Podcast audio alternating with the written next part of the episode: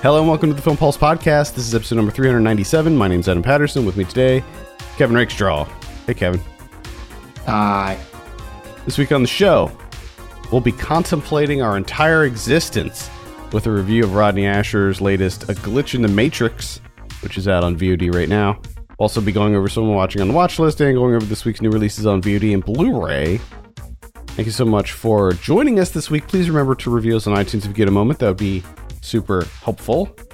Uh, just one bit of housekeeping to note Brian Watches a Movie is coming back.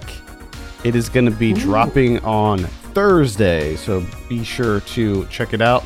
It'll be coming out on this feed, so you'll be able to get it on the same feed as you get this. Yes. Very exciting. We we already recorded it. I mentioned last week that it was coming back, but I didn't. I was hesitant to give a date because, you know, Ryan's a little wishy washy when it comes to the recording times. But it, it worked. We didn't have any technical issues really, and uh, I'm I'm happy with it. I think it turned out good. Stay tuned for that on Thursday. Uh, and that's all I got. We're in the planning stages for this month Saved by the 90s, so I'll have more details about that as soon as we formulate them. With that, I believe we can jump into our review. We're talking about A Glitch in the Matrix. As I mentioned, this is directed by Rodney Ascher. Uh, I have a synopsis here. Are we, in fact, living in a simulation? This is the question postulated, wrestled with, and ultimately argued for for through archival footage, compelling interviews with real people shrouded in digital avatars, and a collection of cases from some of our most iconoclastic figures in contemporary culture. Now, Rodney Ascher, if you're not familiar, he is, I think he, he kind of broke onto the scene uh, with uh, Room 237, which came out in 2012, which was his documentary about The Shining and all of the various conspiracy theories that were surrounding The Shining. Some of them were actually very compelling and like kind of crazy, and some of them were just really, really out there. But it was a kind of a fascinating movie nonetheless. And then he followed that up with The Nightmare in 2015, which was all about sleep paralysis, which was also kind of fascinating. And then he did some stuff with uh you know what? He it looks like he did that uh El Duce tapes that's coming out. What? Yeah. It looks like he he he was involved with it somehow. He's listed as a co-director, so I bet he was one of the ones who compiled all the footage. Interesting. I, I might have to check that out now. But anyway, he's back with a new one, uh, A Glitch in the Matrix. This just premiered at Sundance, and uh, it's out now on VOD. We'll start with you, Kevin. What were your initial impressions of A Glitch in the Matrix? Uh, I went into this not expecting much because I wasn't that big of a fan of Room 237. Thought it was just kind of amateurish Mhm. and just there's this sense of like there's a lot of documentaries that feel like you know the deepest they go is kind of like this cursory Wikipedia article. Like that's as that's as far as they dig. With Rodney Ascher's films now, between this and Room 237, it seems like he bypasses Wikipedia and instead is making documentaries based off of Reddit. It's it, And it's interesting. Like I, I agree with you. I have the same issue with nearly all of Rodney Ascher's movies, and I think that maybe it's because there's just not enough like content, and he he likes to look at the the human element of these things rather than like the scientific element. So in the nightmare, for example, a lot of that movie was people who have experienced sleep paralysis telling their story about the various things that they experience while in sleep paralysis, which was not, to me at least, was not nearly as interesting as learning about sleep paralysis, like in general, like the, the condition. Yeah. And I think the same could be said about A Glitch in the Matrix, where you have a movie that's all about this simulation theory. I think they call it simulation argument in this. Um, but which I think in and of itself is a fascinating topic to dive into, Oh, yeah. but you have very little. Now he does talk to like scientists and scholars and stuff about the like what it is and sort of the theories behind it. Um, but that always takes a back seat to him just talking to people who believe that they're living in a simulation yeah, just and- regular dudes. yeah, just regular people and like how they came to believe that they're living in a simulation, like the the the, the chain of events that occurred to cause this Yeah. revelation and like just how they live their lives and their backstory and stuff like that. And I think that I mean that that seems very distinct. Like his style seems very distinct. He likes to look at the human element. He likes to dive into the people behind these theories and stuff. But I don't I just don't think that makes for as compelling a a story as as maybe No. he believes that it is. From what from what you're saying about the nightmare, I think that that works better because you're dealing with people's actual experiences with something. what he did with the nightmare was he reenacted those things. So in that one, as they were telling the story about what they were experiencing, he would actually show a reenactment of that. So in a way, it turned it into it was a documentary, but it turned it into like sort of a, a horror movie, also. Yeah. Which yeah, it, Which sounds it was entertaining for sure. Yeah. This, I mean, there's, I like you said, there's the the human element, and uh, on paper, interesting approach to me is theory, which is very convoluted and kind of like saying, okay, well, how does that affect just real life, everyday people? Which he seems to be doing here. But the problem with that is who he chooses to talk to, in that they go on these very long monologues, like you said, where they kind of give you like a backstory of how they came to believe that they're in a simulation theory. And yeah, it's like if it 10 minutes or so or whatever, they're them telling their story. A, it's like the most banal story that you've ever heard in your life. And B, there's just like no substance to it at all. And see like I you're just like, okay. Like the one guy goes on and on and on. He was like nine years old in church, and he's like, none of this is real. And it's like, okay, good for you. I, like, why are we talking to you? I think what he tries to do is draw look for through lines with each of these people. So like the religious angle. Like he'll he'll look for commonalities between all of these individuals and try to figure out why someone why these people would have this this sort of thought process and what the contributing factors are to believing that we're living in a simulation. And the thing the thing to note here, and, and I saw like some people on Letterboxd and and mentioning about how these are like Reddit Reddit style conspiracy theories and stuff like that. I don't consider simulation theory to be a conspiracy theory. I don't think that there is any kind of conspiring that's happening here. I find it to be Yeah. I find it to just be a kind of it's not I mean I can see where one could lump it into like the like flat earthers or something like that, but I think that it's way more complex and fascinating than something Yeah. like that because even when you do interview like physicists and scientists and, and all of these uh very knowledgeable people most of them will be like yeah uh it could we could be like they they all look at it most of them i would say look at it as like a viable possibility which is crazy Well, and I think, well, I think that's always the, the interesting thing in terms of just reality and our existence. Is like you have no idea, so it could it could literally be anything. You know what I mean? You can just throw stuff out there, and you know you might you might be surprised how many people you get to share that point of view or be like, oh yeah, that's de-. I mean, look at Scientology for Christ's sake. I mean, look at some of the shit that's out there that there's a large number of people that are like, "Yep, this is it. This is what it's all about." And uh, like, I like him. I like the idea again of him trying to find this through line and attribute to again everyday people. I just like the actual outcome is he just talks to very uninteresting people.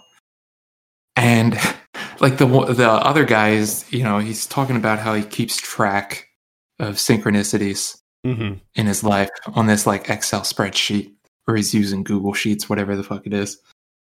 And he's just so vague about it, where he's like, "Oh yeah, you know, I've noticed like every every three days something happens career wise," but he never says what you know what it like what what's happening. What do you know? What is he finding? What are these synchronicities? He never eh, you know goes any further than just like, "Yeah, I, I noticed patterns." Yeah. And it's like, okay, like we all notice patterns, but like, what are they?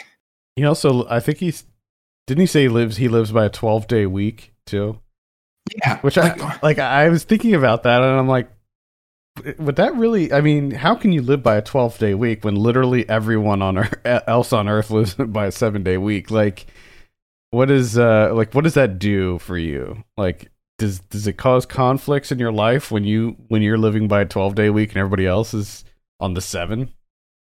yeah. And it's just like, and the, the, like, the another guy that they talk to towards the end is, it seems like he's, like, he's vaguely interested in it and he, like, half heartedly believes that, yeah, we could be living in a simulation, but, uh, maybe. Like, he just, he's just like vaping and he's like, yeah, I mean, I don't know. And you're like, why are we wasting time? with Like, why am I with this guy? Yeah. He's not even into it that much, really. It's so funny. I think that, that I, again, I will say that, that this is like the exact same kind of issue I had with all of Rodney Ascher's movies. I like the guy. I like. I think that the guy comes up with really f- interesting topics for documentaries, but it's like one of those things where it's like there's. I just don't know if there's enough here. There's just not Well- quite enough here. And I think a large part of it is this is how he sucks you in because they are extremely interesting topics that he chooses to make films out of. But when I'm watching them, the only thing that I can gather from like on his side from him himself is that like he doesn't really have a curiosity of these subjects. It seems like it seems like he's just dicking around and he's like, "Oh, I'll do this, I guess." I mean, I, I think he does, but you're right. He doesn't really come across in the actual movie. I want to I want to talk about well okay well while we're still talking about the subjects of the movie I think the big one is the the guy who ended up he believed he was he believed the Matrix the movie The Matrix was real basically and he ended up murdering his parents and Mhm.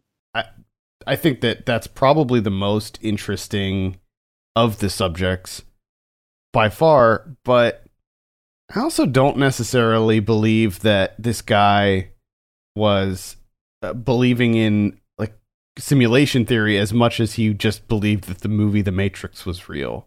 So I mean, I guess I guess they kind of go hand in hand, but it wasn't like it was more about the movie specifically Yeah. than and it it the seemed, and not concept. even and not even the movie necessarily. It seemed like a big part of it was just the duster jacket yeah, he was from the movie. Yeah, he was really obsessed with the the black duster from that they that they would wear in the Matrix movies, and somehow he used that as a as a an excuse to murder his parents. And you know, he was talking about how he had like so much remorse and stuff, and it's like, dude, you are not coming. Like as he was telling the story, I'm like, this guy is not remorseful. He does not sound any like when he's describing how he shot his mom in the face with a shotgun like he didn't i mean his voice didn't crack. He did not sound upset about like I, I i understand that this was like more than a decade ago but i think that if you had that much regret you would still have a hard time telling the story. Yeah, I know. That's that was just an odd inclusion for me. I did. There were there were certain elements of him telling that story that I thought were funny. Now, those parts that I laughed at were before I knew what he did. Just to be clear, Yes. Yeah. Um, Yeah. And the uh, the one was like when he was talking about Hot Topic, and he's like, uh, "I went to this store called Hot Topic. I'm not sure if you're familiar with." I yeah, and there was this part of me like when he was introduced and they're talking and you can like kind of hear the background noise because you can tell he's on a phone and you can you can hear the background noise which I'm familiar with that background noise where I'm like I'm pretty sure he's in a prison and like he had to do something. Like it was something not good. It was something awful. Like you could just be, like you could like feel it in his voice Uh, yeah, I, I I thought he was a going to be a school shooter at first because he's talking about his obsession with the trench coat, and then he mentions guns, looking up guns online, and getting bullied, and I just thought, oh boy, this guy, because everybody else in the movie, and maybe we can segue into talking about this, but everybody else in the movie uh, are not they're animated. They're like uh, avatars. Mhm. So, but he wasn't. He was clearly it was a phone interview, and yeah, I knew something was up with this guy. And yeah, it turned out to be a really horrific uh, story. But I really liked how they shot that, like how they reenacted that with the. It was animated, but like it was this really, I thought, cool looking, like sort of. I don't know how to describe it. Grungy looking CG Yeah, where kinda everything like was the- very if everything was very jagged and like it was like anti-aliasing was turned off or something where every every like all the edges were very jagged. And Yeah. I, I I thought it was an interesting way to present that story like having the camera kind of float through the house as he was describing what was going on.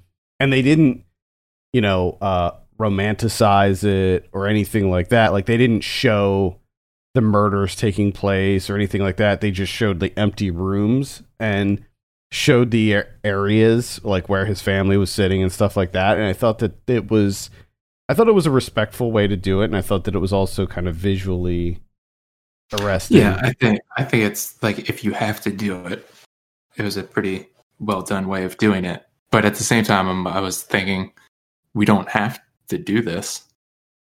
Like this seems like an well like I I understand that tangent of because the you know the one let's keep this in mind too the one woman that they talk to she kind of points out that this is like a school shooter fantasy is mhm. where you know like you you are privy to this information that no one like everyone else is just sheep and you've somehow woken up and busted out of the pod like neo. And then you know it's kind of tying this in. But i don't know it's like it just didn't work for me.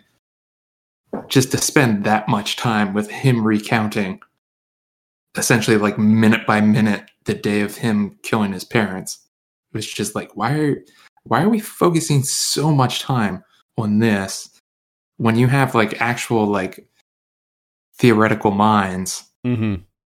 and you're you're interviewing them like they're part of the documentary but like they really feel like they're only there for like four or five minutes total like if you And- and- accumulate everything Yeah, and see that's the big problem is that there's so little discussion of the actual theory, like what basis there is, and so much of it is just anecdotal discussions from these avatars. And I think that I just wanted more of the kind of science aspect of it in there. Like yeah ha- having pe- having subjects who believe in this is fine, but when it's the overwhelming majority of your movie, I think that that's where it becomes problematic. And I also I do understand why he would want to include this guy's story just because of the Matrix angle and because it shows the you know potential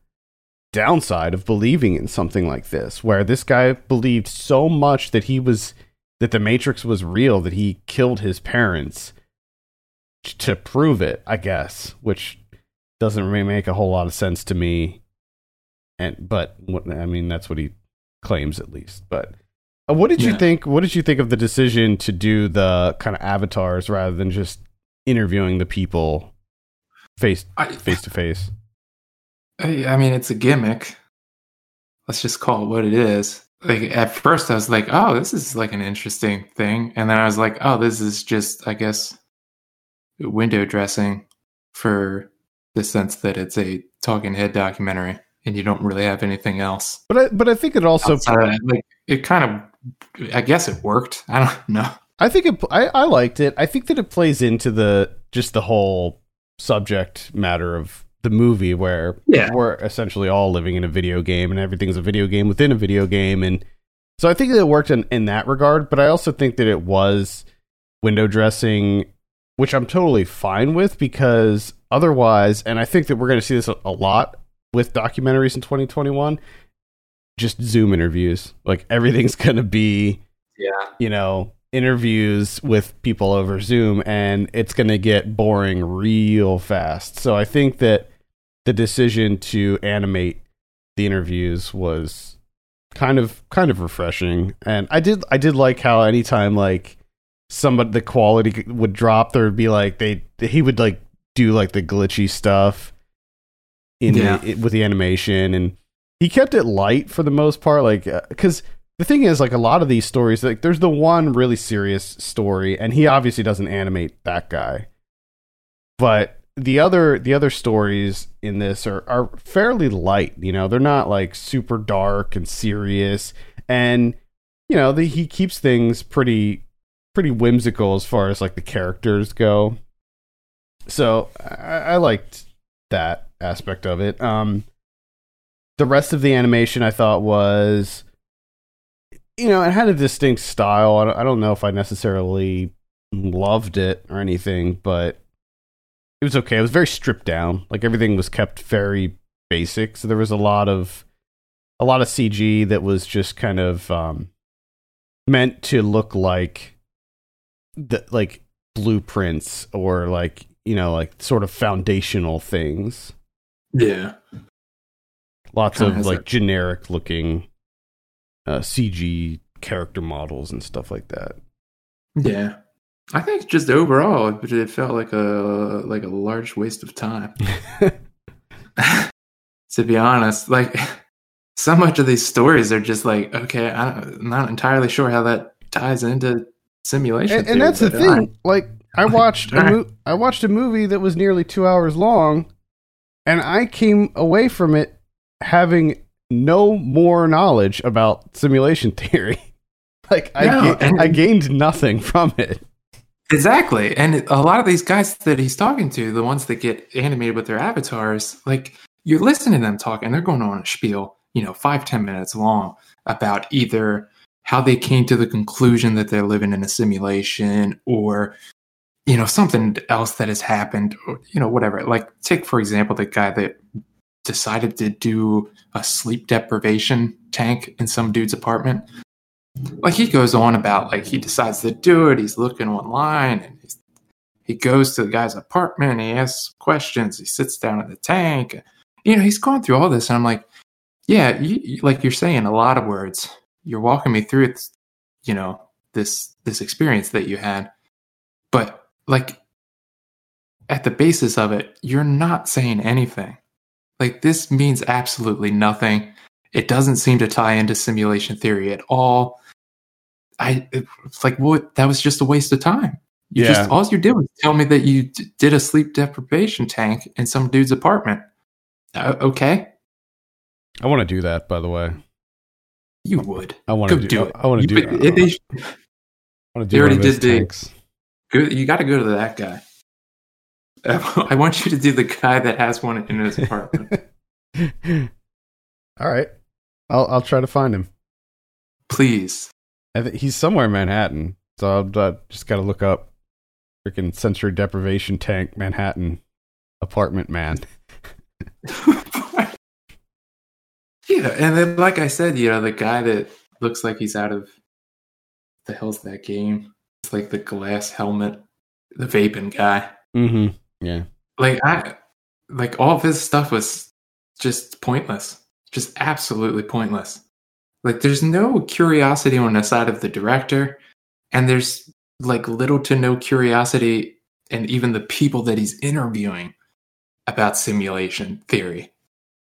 Yeah, it's it's unfortunate because I think that again, it is a really fascinating topic, and it's one that I I think about every now and then. You know, like what for whatever reason, like I'll just get the thought in my head, like I don't think this is real. like I don't think what what I'm going through here is real. Like yeah. I, will think about it, and and I think a lot of people do. Like um, one other thing that they do mention is the Mandela effect and how the Mandela effect can tie into simulation theory. And I think that the Mandela effect is another topic that you can discuss, and it, I think that it's really interesting. I don't know if it necessarily feeds into simulation theory or uh, necessarily proves simulation theory, but I think that the concept of sort of collective memory or collective false memory is another one that I really enjoy digging into and mm-hmm. I think the Mandela effect is is one of those things because there's some some of those that when I like when I learn about it, uh, it, it's just like it blows me away. Like I did a after this movie, I did a test, a Mandela effect test, and I only got mm-hmm. tw- I only got twenty percent of them right. Wow. Yeah. So like there were so many things that I was just I thought were one way and are actually another way. Like Fruit of the Loom, the the Fruit of the Loom logo.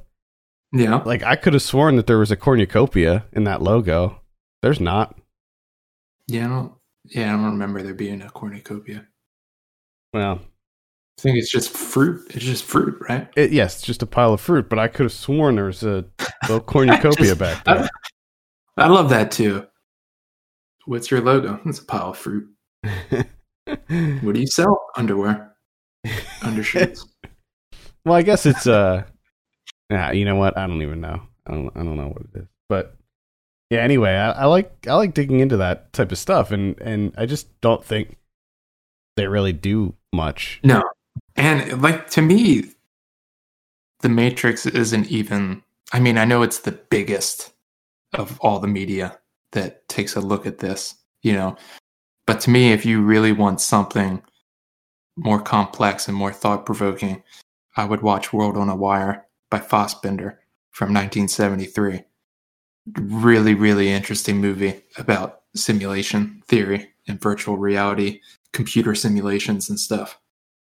Yeah, or just you know, a lot of this movie is about uh, discusses Philip K. Dick and his his thoughts on simulation theory. And I'd say just read more Dick.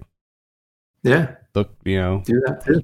Do that. Check out check out some of his his things like Man in High Castle and and uh Scanner Darkly and, and some of his other works. Actually, everything, everything. I, I pretty much love all Philip K. Dick stuff. So, what a what an advanced mind he had but I think that that was like one of the most interesting things was learning about how Philip K. Dick believed in this stuff and that a lot of his stories that he wrote were fragmented memories from when he had freaking sodium pentothal injected into him while getting a, a wisdom his wisdom teeth removed and it caused all of these memories like, yeah like that's interesting which is because uh, when did he say that that happened and he started to believe this? Well, the interview was that... in like 77 or something. And yeah. So I don't know, probably sometime in the 60s, maybe? Okay. Yeah, because World on a Wire is based on a science fiction novel from 64. So I feel like he might have just gotten this shit from other writers.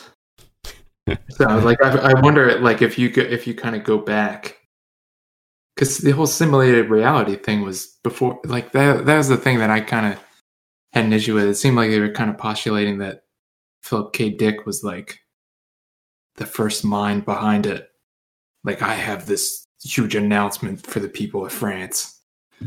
It's like ah, it's been around before that.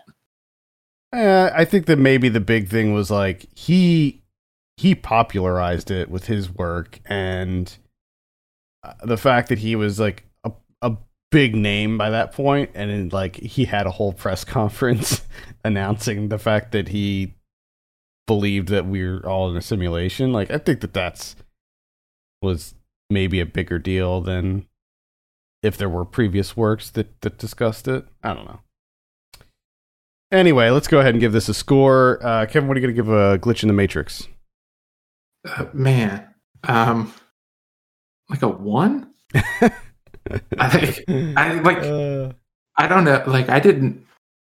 It's tough. It just. It honestly just feels like a waste of time. Like you said, like I I came away with absolutely nothing.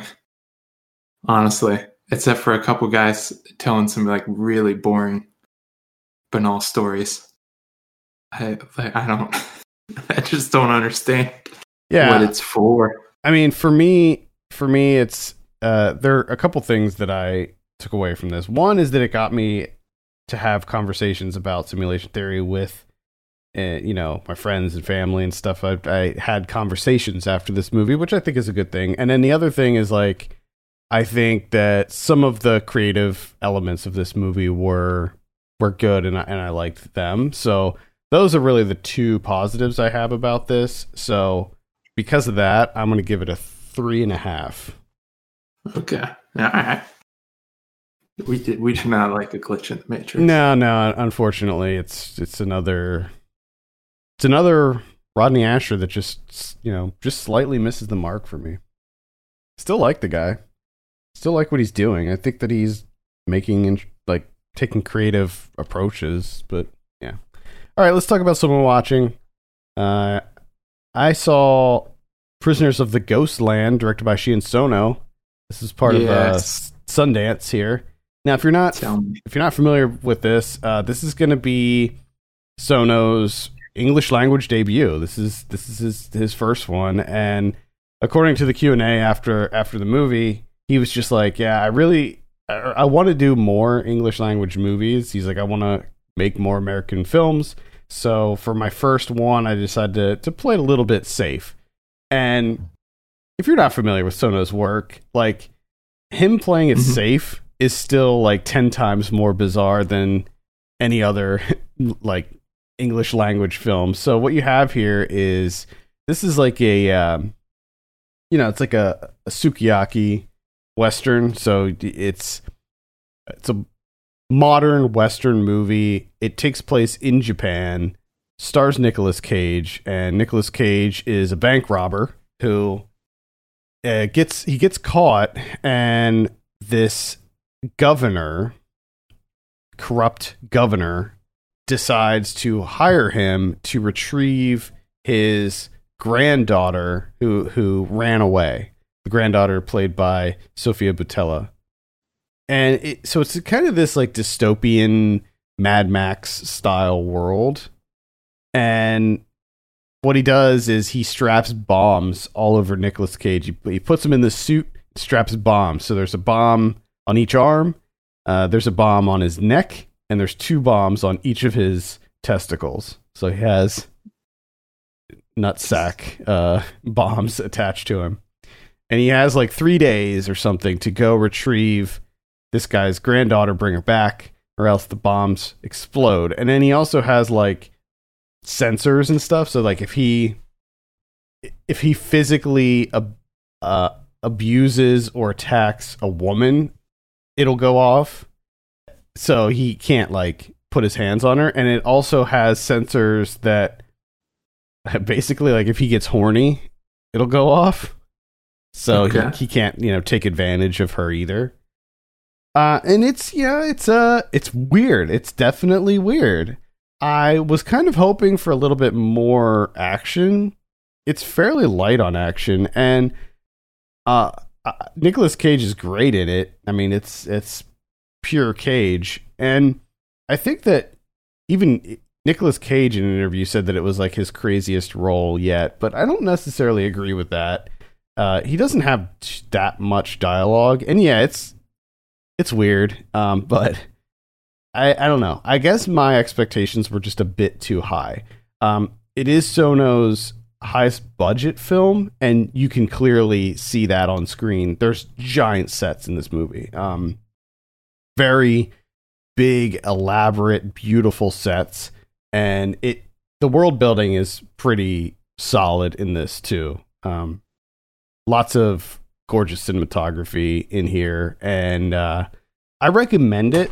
Just know what you're getting into. I think that it helps if you're kind of familiar with Sono's work.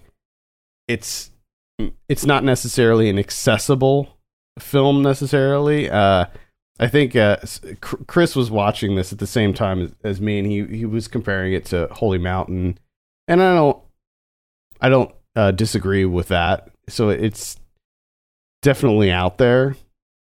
Maybe not as out there as like a Jodorowsky film, but it's uh it's something. So I would recommend it.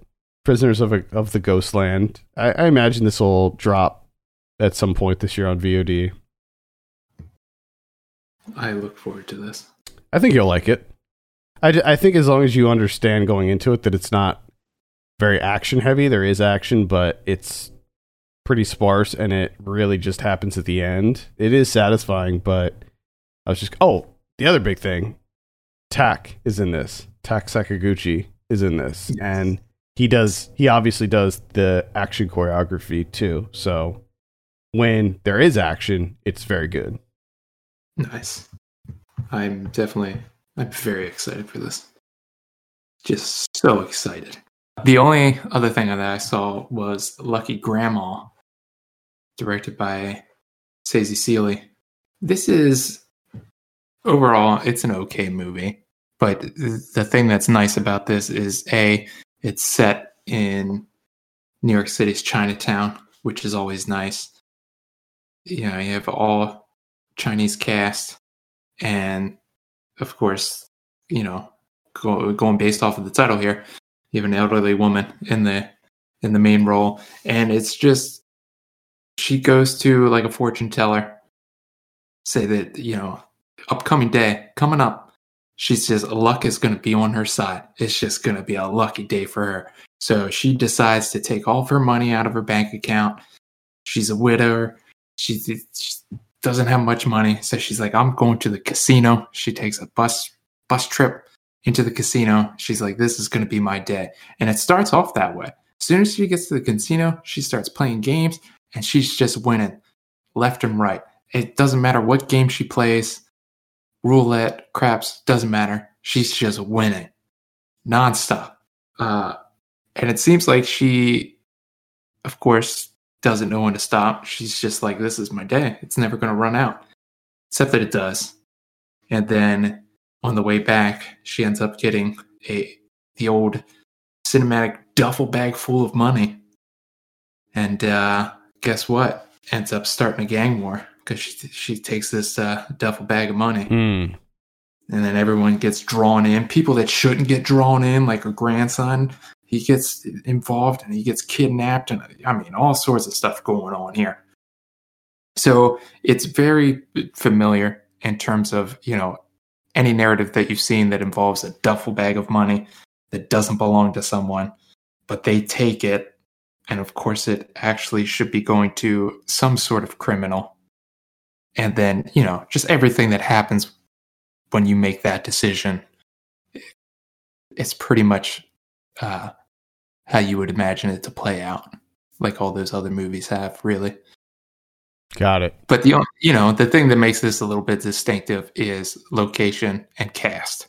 And it is fairly light throughout you know it's not super serious it's got a fun soundtrack you know, it's it's not a bad time. It's also just not, you know, a very distinctive movie. But if you're looking for, you know, a light, enjoyable time, I think Lucky Grandma will hit that for you. All right, there you have it. The only other one that I'll mention is Space Sweepers. This is directed by uh, Jo Sung Hee. This came out on Netflix this weekend. It's a uh, it's a South Korean sci-fi movie. Big, big sci-fi movie here. Really good effects work in it. Most of it takes place in space, and it's definitely got a little bit of a like a Firefly kind of vibe to it. Even maybe some Cowboy Bebop in there, where you have these um, this this scrappy ragtag group of uh, they're like sort of um junk collectors. So like they they go out and they find like abandoned shit in space and gather it up and and get Mhm. paid because in the future this takes place in 2092 space is just littered with garbage and it's very dangerous obviously to have that garbage floating around so this this team they go around and they they pick up all this garbage and uh you know scavenge what they can out of the ships and then take it in and, and get paid to turn in these like junk you know piles of junk. And what Yeah. happens is they end up going out and retrieving this the ship. And guess what? There's a little girl on board. And turn, turns out that this little girl is very very special. She's a very special little girl. And there's a lot of people looking for this little girl. She's worth a lot of money and so they have to decide if they're going to turn her in make a bunch of money who they're going to turn her into there's all these different like factions that are trying to get the girl and then really what's going on like why are they going after this girl Yeah. so I definitely recommend it. Uh, again, I, I really liked the effects work. The world building in this is quite good.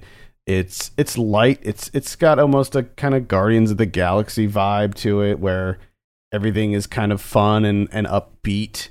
The action scenes are really good. There's like some some uh, like shootouts, like space spacecraft shootouts, and it's yeah, I, I really enjoyed it. Again, it's called Space Sweepers, and uh, it's on Netflix, so check it out on there. okay. Okay, let's take a look at what we have on VOD this week. VOD. What do we got coming out on VOD? Yeah, hit me. Tasmanian Devil. This is not what the title suggests. This is actually about a a guy who relocates to the United States from Nigeria, finds himself Okay. simultaneously balancing the culture shock of immigration with the growing pains of being a college freshman. All right. We have Sa- Sacrifice. This is a, a horror film featuring Barbara Crampton. Dream Well. Hmm. Mm-hmm. Mm-hmm. I have a feeling you won't. No. Uh, we have Heavy coming out. Not sure what this is about. It's a romantic crime thriller. There you go. Is it, is it just me or movie titles just getting more and more bland? Yeah, I mean, when you think about like, like, like, like I can't look half of these things up I know because, because there's, there's already like thirty. yeah, I mean, when you look at movies of the '70s, they were all very distinct. Not all, but I mean, largely. Like you, you knew when a when a movie title has like ten words in it. Yeah, but it's a complete sentence. You're like that was made in the seventies. Yeah. Uh anyway, we have Happy Times. This is uh looks like some kind of horror comedy. Yeah, let me see if I can look up Happy Times. One, two, three, four, five. yeah. Uh we have Private Chat. Uh this is one that we covered last year during Fantasia Festival. Isn't it pronounced PVT chat? PVT Chat. PVT chat. Uh we don't recommend that one.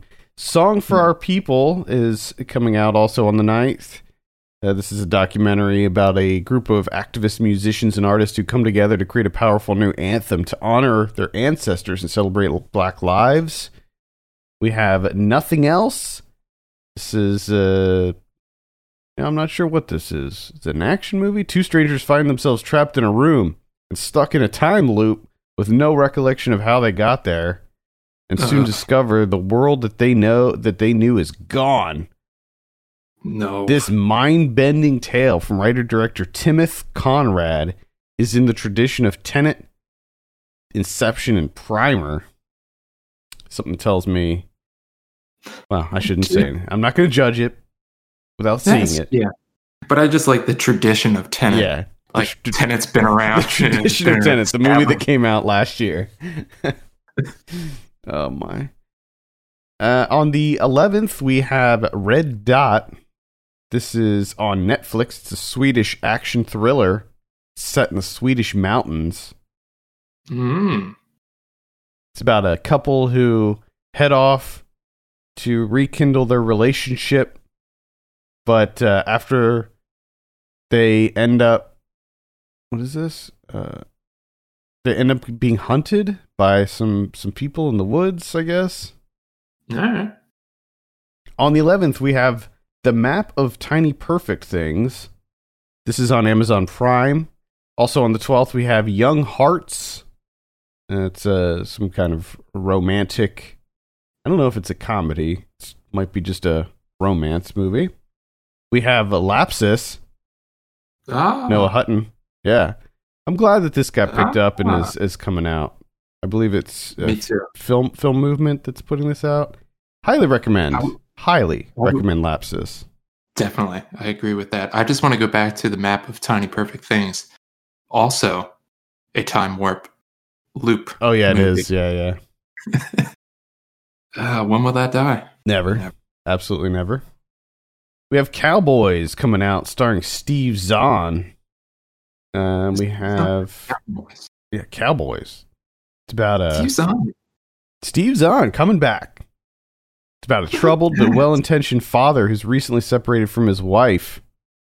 And uh, uh, I guess his wife is refusing to let their trans son live his authentic self. Mm. Paradise Cove comes out. This is a thriller of sorts, it looks like. Mena Suvari's in there. M- Me You Madness. Me You Madness. What? Me You Madness comes out.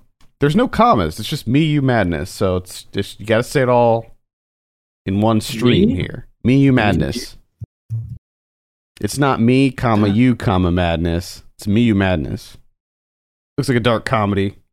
Not probably not going to be worth a look. We have Hopeless Romantic. This is uh, obviously a romantic comedy about I don't know. Looks kind of like a Sex in the City ripoff, really. We have Meltdown.